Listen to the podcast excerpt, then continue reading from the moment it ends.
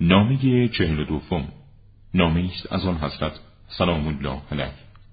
به امر ابن ابی سلله مخزومی که کارگزار آن حضرت در بحرین بود و سپس نعمان ابن اجلان زرقی را به جای او نصب فرمود.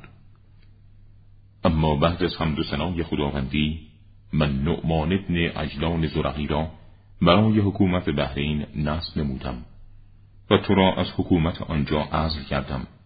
بدون اینکه توبیخ و ملامتی متوجه تو نمایم تو تکلیف ولایت را به نیکی انجام دادی و امانت را ادا نمودی.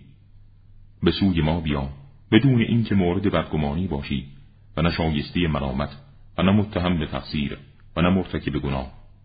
من تصمیم گرفتم به مقابلی ستمکاران شام بروم و دوست داشتم تو پیش من حاضر شوی.